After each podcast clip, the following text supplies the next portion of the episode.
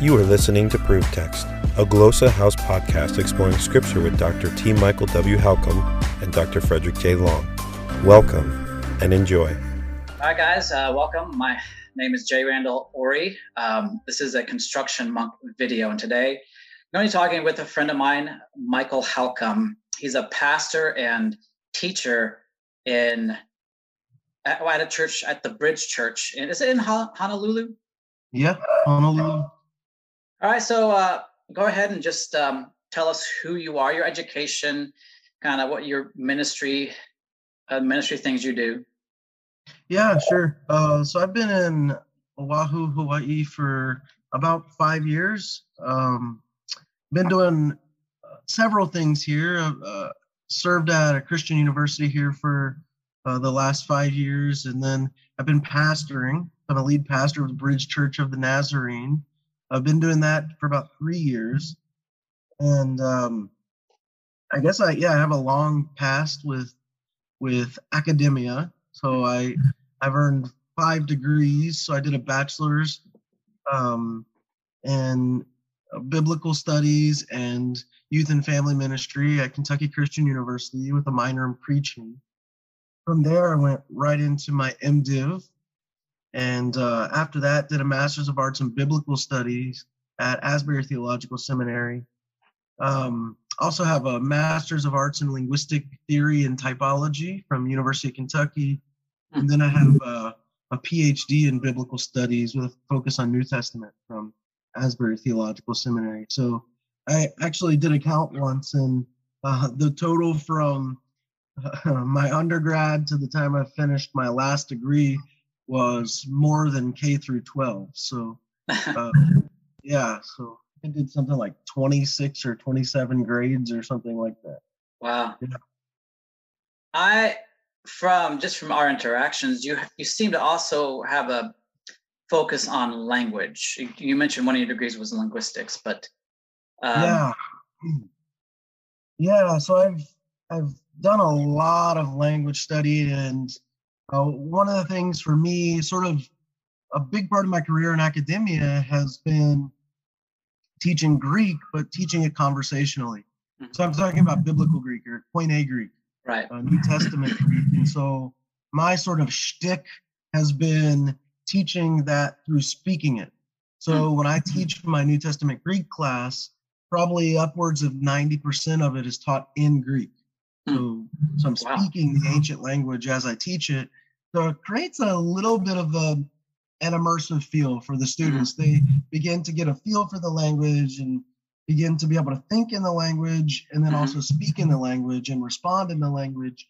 And I find that's a great way to do vocabulary acquisition rapidly. And it just makes the language way more fun than studying a bunch of charts and tables and grammar rules. I've done a lot with language, but my interests have started shifting in the last several years, kind of not fully away from language, but largely toward like spiritual disciplines. Okay. Yeah, you talked about, it seems like your journey's been towards mysticism, and that's been more dominant more recently. Folks like Ignatius have really been influential on me with the practice of Lectio Divina, and I've kind of done my own little spin-off of that. Maybe we could call it something like Narratio Divina or something like that, more of an engaging in the divine story. Right. Right. Thinking about it that way. That first part of that word is probably talking more like narrative, right?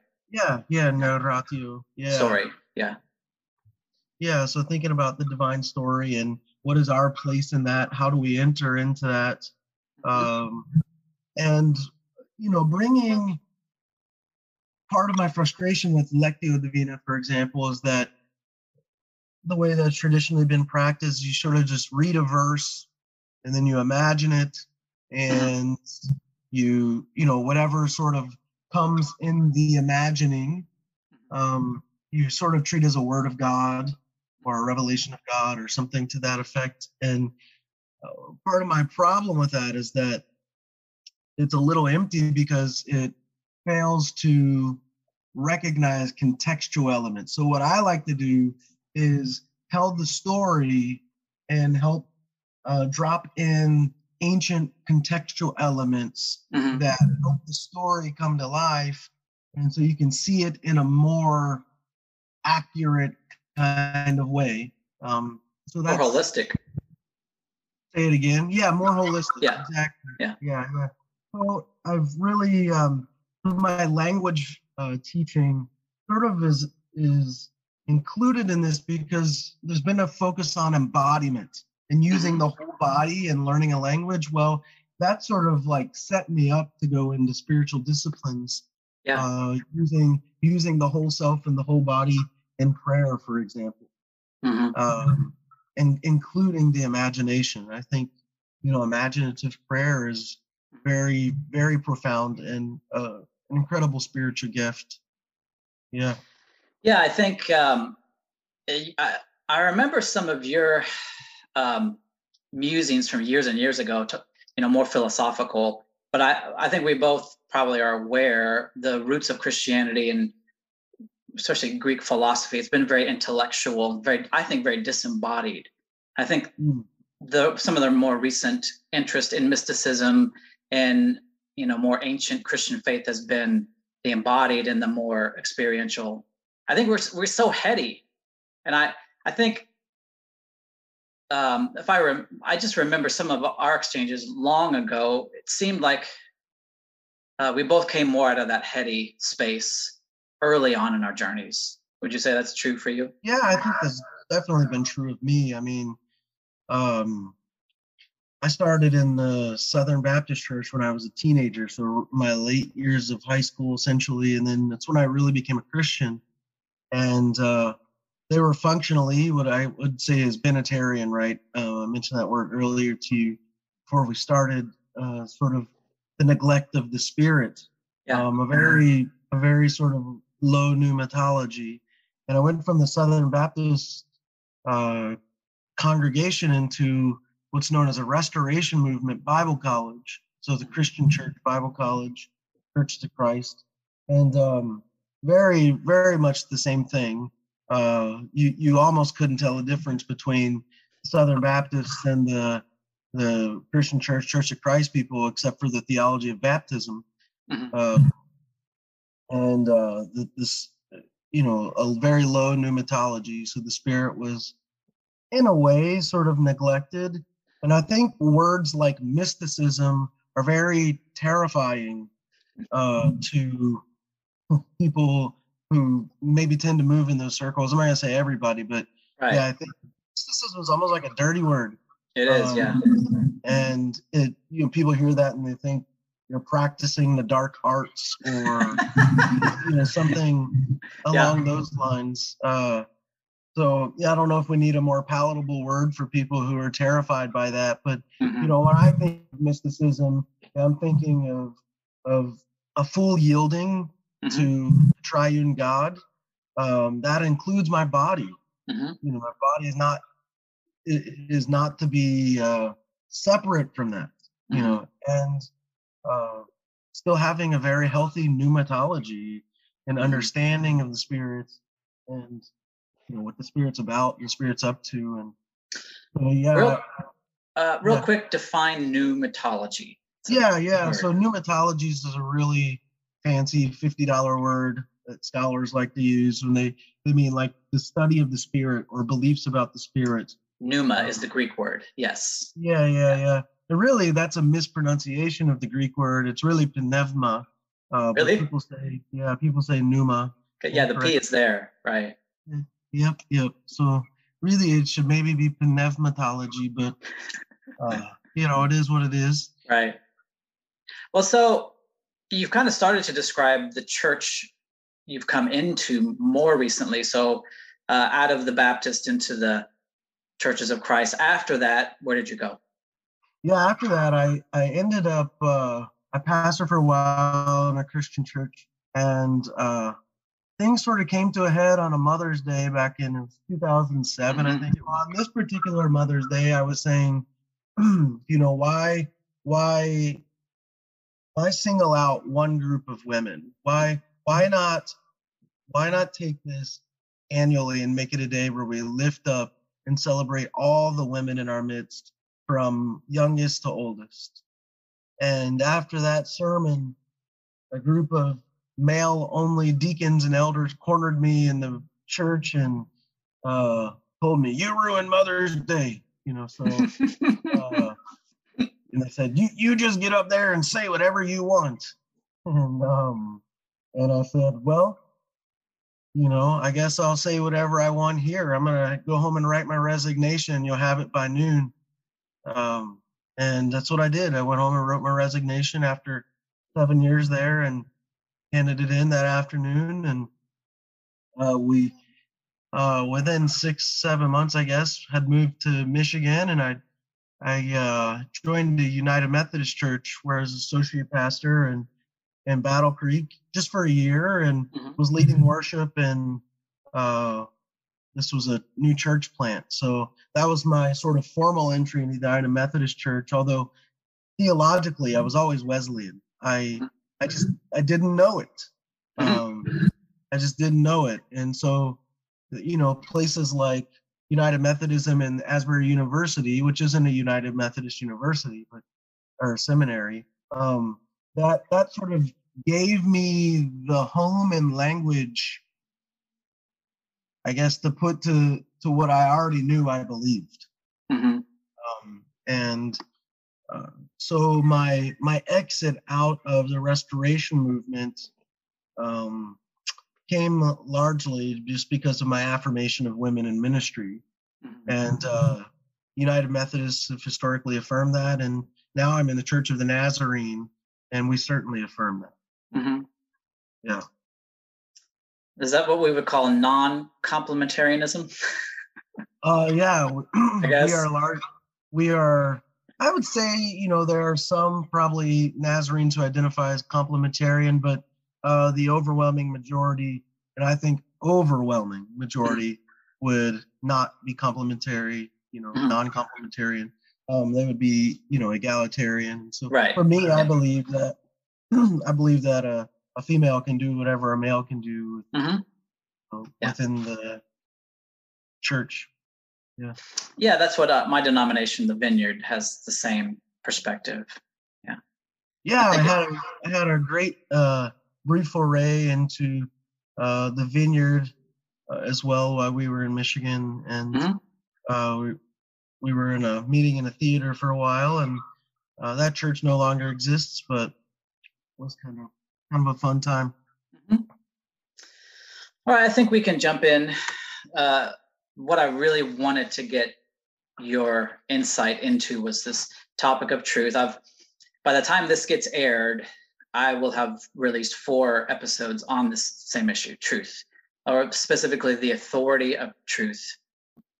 So I just wanted to try to say, you know, show what does Scripture say about the authority of God's truth concerning the Bible and God himself. So I feel like there's these two kind of centers of Christian truth. We have Scripture, we have this revealed word, but we have the source of that revealed word. And so I feel like some people, obviously some churches more charismatic, might lean too much towards spirit leading, and then more conservative might lead too much towards the written word. And so what I tried to do was kind of, like, let's put these together, which is a very Vineyard thing. We call that the radical middle, but like, what if it's both? You know, and how, but you know, practically how can we access both and access both in maybe in a God-led way? So that, anyway, that's kind of the theme, but I feel like you have a good scholarly, obviously 5 degrees, and you have the language background too. So I think I feel like you have a lot of insight into not just Scripture, but your background too, and more spirit-led type theology. So yeah, I'm in the Church of the Nazarene, and in some ways I would say there are a lot of Nazarenes who are you know, I was talking earlier about the Christian Church, Church of Christ, and then the Southern Baptist churches, you would maybe see regionally, depending on where you are, a lot of congregations that have that same feel to them that may seem functionally Benitarian. But of course, we're Wesleyan, so we're very thoroughgoing Trinitarians. So part of what I do out here in Hawaii, I also, even though I'm a pastor in Church of the Nazarene, I work with YWAM, very sort of ecumenical in a lot of ways. I work with King's Chapel, which is an Assemblies of God church. So I teach for their school of ministry. I'm usually working with YWAM, which is very charismatic, teaching for them 2 or 3 times a year, and things like that. So yeah, I think having a robust pneumatology is very, very important, a sound pneumatology. Maybe that's sort of the place to start, like our view of the spirit. And so for me, like, I still affirm the idea of spiritual gifts. I'm not a cessationist, someone who believes that all gifts have ceased, for example. I'm what I would call a cautious continuationist. So I believe in the continuation of gifts, but exercised. I'm also cautious about being quick to say, "Oh, that was God." Like, I want to test the spirits and see, was that indeed of the Lord, or was that indeed God? And so I think for me, having that sound pneumatology is very important. Yeah, I'm glad you mentioned cessationism, because I do mention that in one of the podcasts. For me, that it's bigger than just the gifts of the Spirit, because it's really rooted in, do we have access to God today? Right. You know, I feel like you're very ultra conservative, maybe we could say evangelical. It's like God gave the Bible and left, in a sense, right? Like, God was able to communicate the Bible through people 2,000 years ago, but for some reason, God just was, you know, it's almost agnostic to me, right? Mm-hmm. It's like, yeah, God's really here and answers our prayers, but we don't have practical access. That's hardline cessationism, right? Yeah, and I get it. It almost feels like a neo-gnosticism. Yes, it does. I hear what you're saying there. Yeah, I think so. And I think, again, that part of that happens because of a non-existent pneumatology or a low pneumatology on one end, but then you swing to the other end, and it's a hypercharismania. Yes. And that also lends itself, I think, to just very different unhealthy pneumatology. And so for me, I mean, we can talk about this just for a couple minutes at least. What is the role of the Spirit? Well, let me back up. Let's think about the Trinity together. And in my own theology, I know we may have to pause here in a minute, but thinking about Trinitarian thought, each of the members of the Trinity, for me, has sort of a main trait or a main role. Right. And so when I think about the Father, I'm thinking about the pathos of the Father. In other words, the Father's like chief trait is that he feels deeply, like he feels deeply with humanity on behalf of humanity. And so when we're going through something, he feels it. When we do or say something that is treason against him, he feels it. So this pathos of God, right?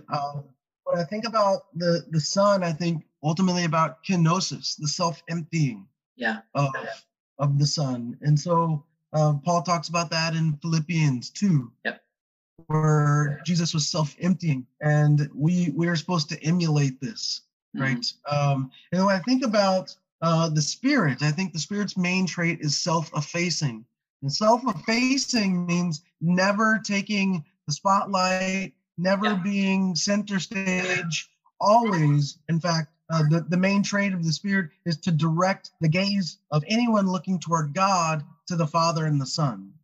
And so you can think about like a couple that's just been married and they're taking their wedding pictures. Well, when you're looking at the wedding picture, you see the groom and bride, but you also know somebody was there to take the picture. You're just not. Yeah.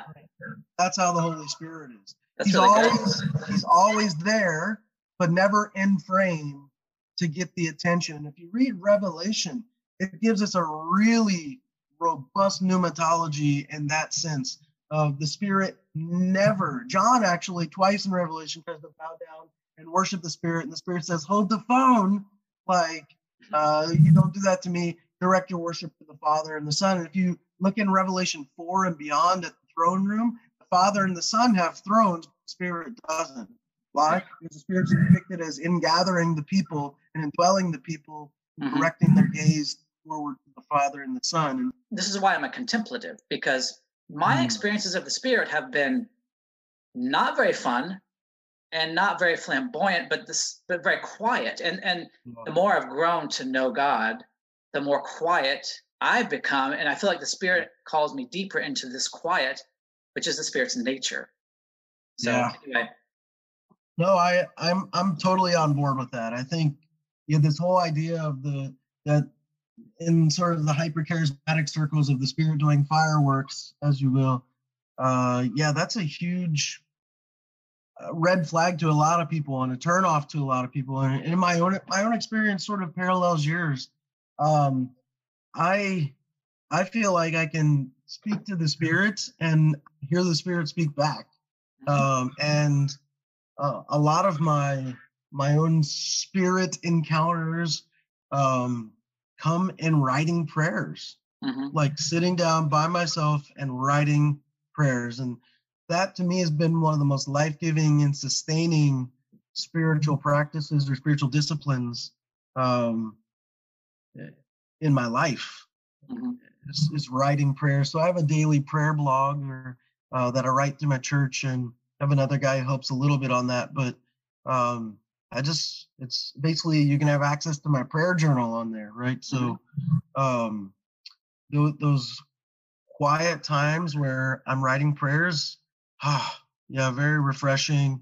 And I think the Spirit is operating behind the scenes, never quite drawing attention to itself. And so when I look at the hyper-charismatic circles, that is my biggest critique. Singing songs of the Spirit, trying to put the Spirit on a pedestal and on display, when in fact the Spirit, according to the Scripture, resists that and has no interest in that, but would rather guide everyone's attention and gaze to the Father and the Son.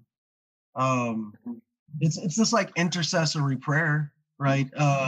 And when I picture that, it's me. So you can imagine. When I'm praying an intercessory prayer, praying on behalf of someone, the way that I sort of imagine that or envision that is I have the person that I'm praying for here beside me, but the Spirit has his arms around us, and it literally is like carrying us or ushering us to the Father and the Son. And so we know that it's the Spirit, that the Spirit's there. We're not looking at the Spirit, but the Spirit's got us. And we know that it's the Spirit that is taking us to the Father and the Son. And we also know that Jesus is interceding all the time on our behalf to the Father. And so, I think the Spirit is always at work in us, praying in us, So when Paul says pray without ceasing, that isn't saying that's something that you and I do. Right. Isn't saying that's something that you and I initiate. In fact, the Spirit is 24/7 praying in us already, interceding in us already.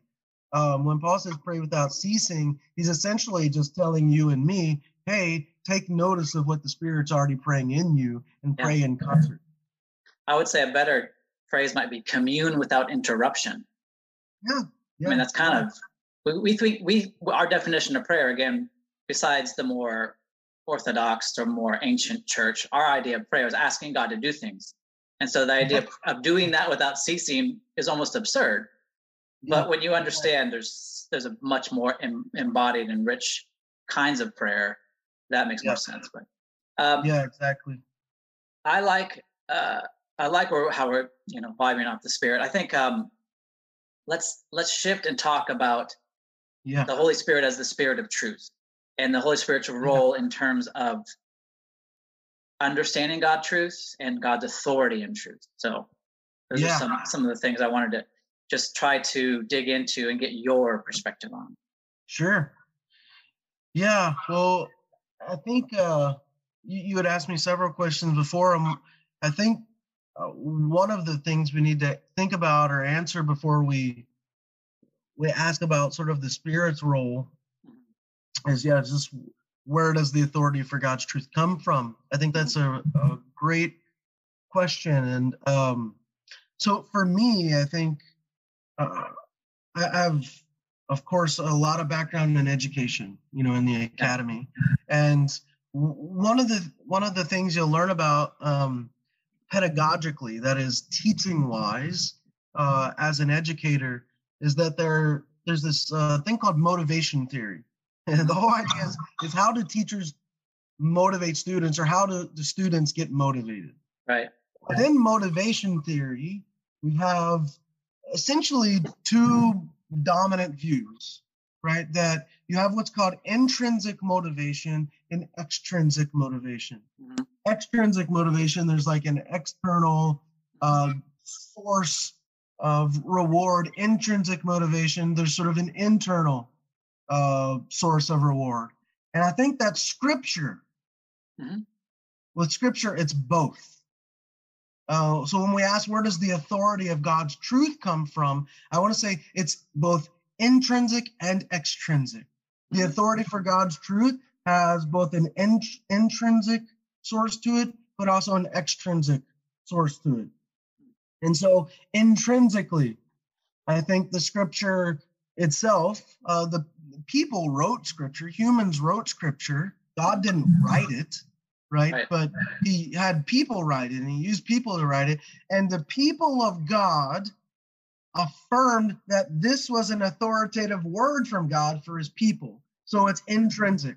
Like we want to obey this God. And there are places all throughout Scripture where the authors will say, thus saith the Lord, or the Lord says. And so they are directly attributing certain things to God. And so there's this intrinsic sort of source of authority where it's God or God's people saying, this is an authoritative teaching, this is an authoritative word. But there's also a sense where the authority of God's truth is extrinsic. And so we as readers have to affirm or reject that truth, that authority, right? There's a sense in which, yes, Scripture is authoritative. It is the final authoritative word. But if you're not a believer, then you don't believe that. And there are some believers who don't believe that. I think you have a hard time being a believer if you don't believe that. But there is a sense in which the Scripture, at least functionally in life, only has authority over the people who have allowed it to have authority over them. You can say, well, yeah, in the end, it'll finally have authority over them anyways. But they can live in such a way that right now it doesn't have authority over them. And so readers then have to grant the Scripture that authority. So there's an extrinsic source, and I'm sort of saying, yes, that is authoritative, and acknowledging the authoritativeness of it for my life, or someone can reject it. And so even if we readers don't give it extrinsic authority over us, the fact remains that it does still have an intrinsic authority. Right? So I think this is really important, that we need to understand both the intrinsic source of Scripture's authority, God and the people of God or community of God, but also that Scripture has an extrinsic source of authority, and that is coming from the reader, each reader. Yeah. Go ahead. You're going to say something. Well, okay, so I think most Christians would give Scripture that kind of weight, but I think maybe where we struggle and where there are differences is interpretation. And how do we come to it? Yeah, go ahead. Sorry. That's been the problem since the Reformation era, since Martin Luther nailed his 95 Theses against the selling of indulgences on the door of the Wittenberg Church in Germany. That's been the problem ever since. Well, now whose interpretation is authoritative?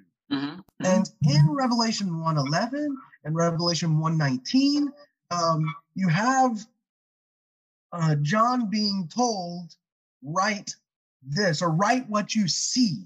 Mm-hmm. Now, think about that. It's not this sort of the Spirit whispering in John's ear, or God telling John what to write. It's saying, write, John, what you see. So there's this freedom and creativity for John to write what he's seeing, but with his own words and from his own perspective.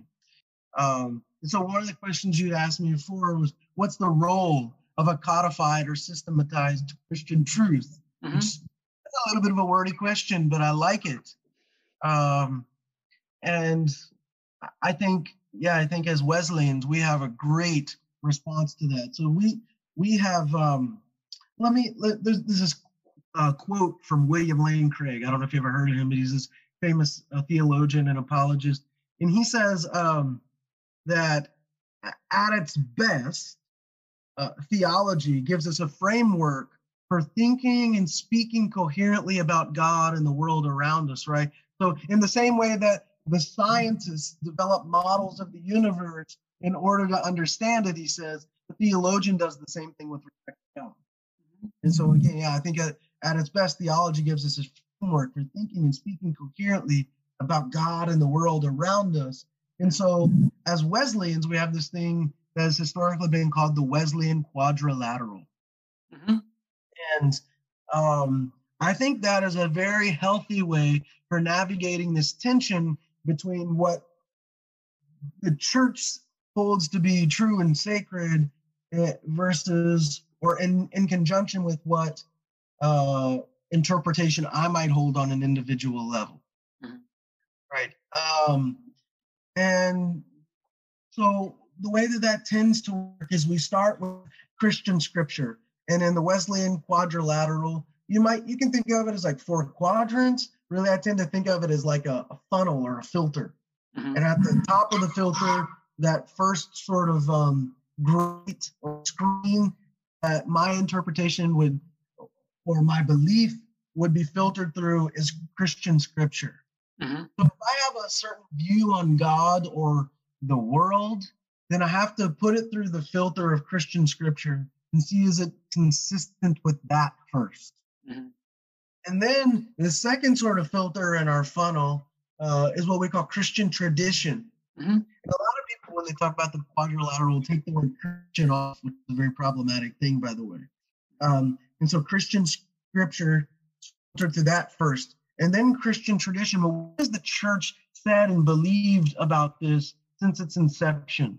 Right. This is where things like the church fathers become very, very important, and the stream of Christian thought and tradition. That's another dirty word among a lot of people, Christian tradition, right? Yeah. The people who have historically been Protestant and have held to Paul, Paul in the Gospels, and have sort of neglected the other parts of the scriptures, have a very hard time with the idea of tradition. Mm-hmm. But we need to hold to that. And then the third sort of filter that hits, right, is Christian reason. Okay, does this make sense with what Christians, how we like have interpreted the world and the sciences and these sorts of things? And then finally, Christian experience. Mm-hmm. Does this align with my Christian experience? Now, in the wake of postmodernism, what happened was that people sort of took that quadrilateral or that funnel and flipped it. Mm-hmm. And so they said, no, Christian experience needs to be the first thing we filter it through and do all the steps in reverse. But no, we need to flip the funnel or back on its head. And so for me, I think that's a very healthy way of going about what you're talking about. Mm-hmm. So when we talk about what is the role of the Holy Spirit in interpretation, my response to that is that for the one who has the indwelling of the Spirit, they have an integrity that the non-believer doesn't. Mm-hmm. So I think that's the only distinct difference between the Spirit-filled interpreter and the non-Spirit-filled interpreter. And so what I mean by that is that the Holy Spirit who lives in me is guiding me toward truth. And that should be like my compass and my disposition and a sort of interpretive honesty and integrity. And so that I'm not using the scripture to abuse or for self-gain or for a pet doctrine or something like that, but that I'm acting in integrity as I interpret. And so when I start to veer from that, like the Holy Spirit is nudging me or letting me know that, hey, you are starting to move out of bounds, out of the bounds of having an integrity-driven or integrity-based interpretation. You are doing something, you are handling the scripture right now in a way that shows a lack of integrity or a lack of honesty or a move away from honesty. And so it's really a conscience thing. Mm-hmm. That character. Yeah.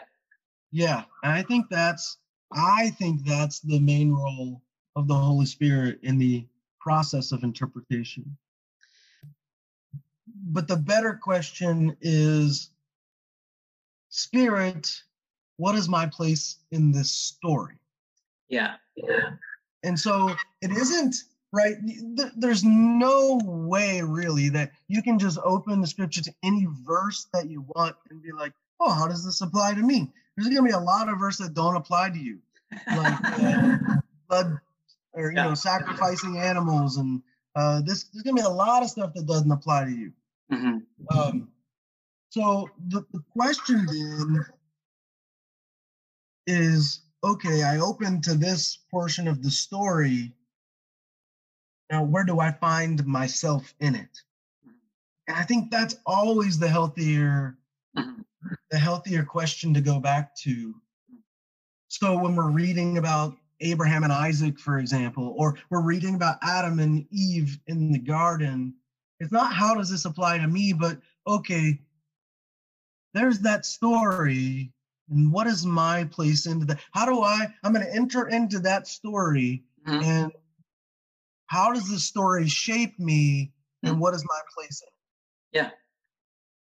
And I think that moves us away from the idea of having to always bend scripture to give us a practical nugget to chew on each day or something to that effect. No, let's just find out where we at in this story and live in it and live in the story. We have just a few more minutes. So real quick, tell people what you do, the books you've written, where they could find you, your podcasts or sermons, perhaps. Yeah. So I'm a lead pastor here in Honolulu at the Bridge Church of Nazarene. I already mentioned that. And I do all kinds of things. I have a podcast called Prove Text, Prove Text. I do that with my buddy Fred Long. And we just dive deep into theology and scripture. Do language stuff in that. It's really, really a fun podcast. You can find that wherever you listen to podcasts. I do some theological poetry, kind of spoken word kind of stuff on a podcast called Theoetry. And then I have the Bridge Church Sermon podcast as well. I co-own a small publishing house. Been doing that for over a decade. It's called Glossa House. And we produce a lot of biblical language kind of books.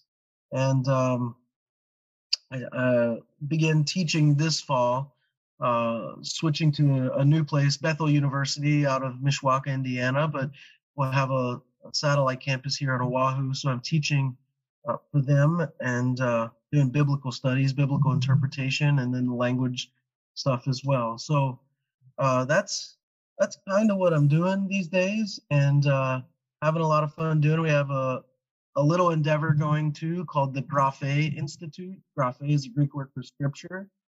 So we do a little magazine out of Graphe Institute, Biblical Studies magazine, and then we work with some conferences and hold some classes and things like that. So yeah, that's kind of what I've got going on right now, and really enjoy this kind of stuff, talking theology. And if people wanted to find your books, should they go to your publishing house? Yeah, there's some of them through Glossa House, but I haven't published strictly through them. You can just do the traditional Amazon. Just Google Michael W. Halcomb, and I think I've written over 20 books at this point, which is kind of cool. Somewhere right around 20. And, wow, it's amazing. Yeah, I have several more coming down the line, but yeah, that's kind of where I'm at these days. Well, I will include links to your stuff, and you can send those to me. The blog, the daily prayer blog. Yes. If you guys are interested in that, that's ridgenaz.org/blog, and you can see some of those prayers. But, nice. Yeah, pretty fun. Well, thanks, Michael. I think that's pretty good. Yeah, Jason. Yeah, I mean, I feel like there's a ton more to talk about, but I think I like what we've gotten into in this conversation. I think it's a good addition to the conversation I've already had. And I think a lot of the concepts you've mentioned, kenosis, like those kinds of things, are terms and ideas I use a lot already. So that will be familiar. But thanks for taking the time. Yeah, thanks for chatting with me and inviting me. It's always fun. Good catching up. I'm getting ready to have dinner. You probably just had breakfast. But have a good rest of the day. All right, brother. Take care. Yeah, you too, man. Bye. Bye. Looking for creative ways to launch your biblical language studies to the next level? We here at Glossa House create resources with you in mind. We've created a stock of innovative and cutting-edge audio, video, digital, and print resources to help you reach your language goals. Visit glossahouse.com to find what you've been looking for. Glossa House, language resources for the global community.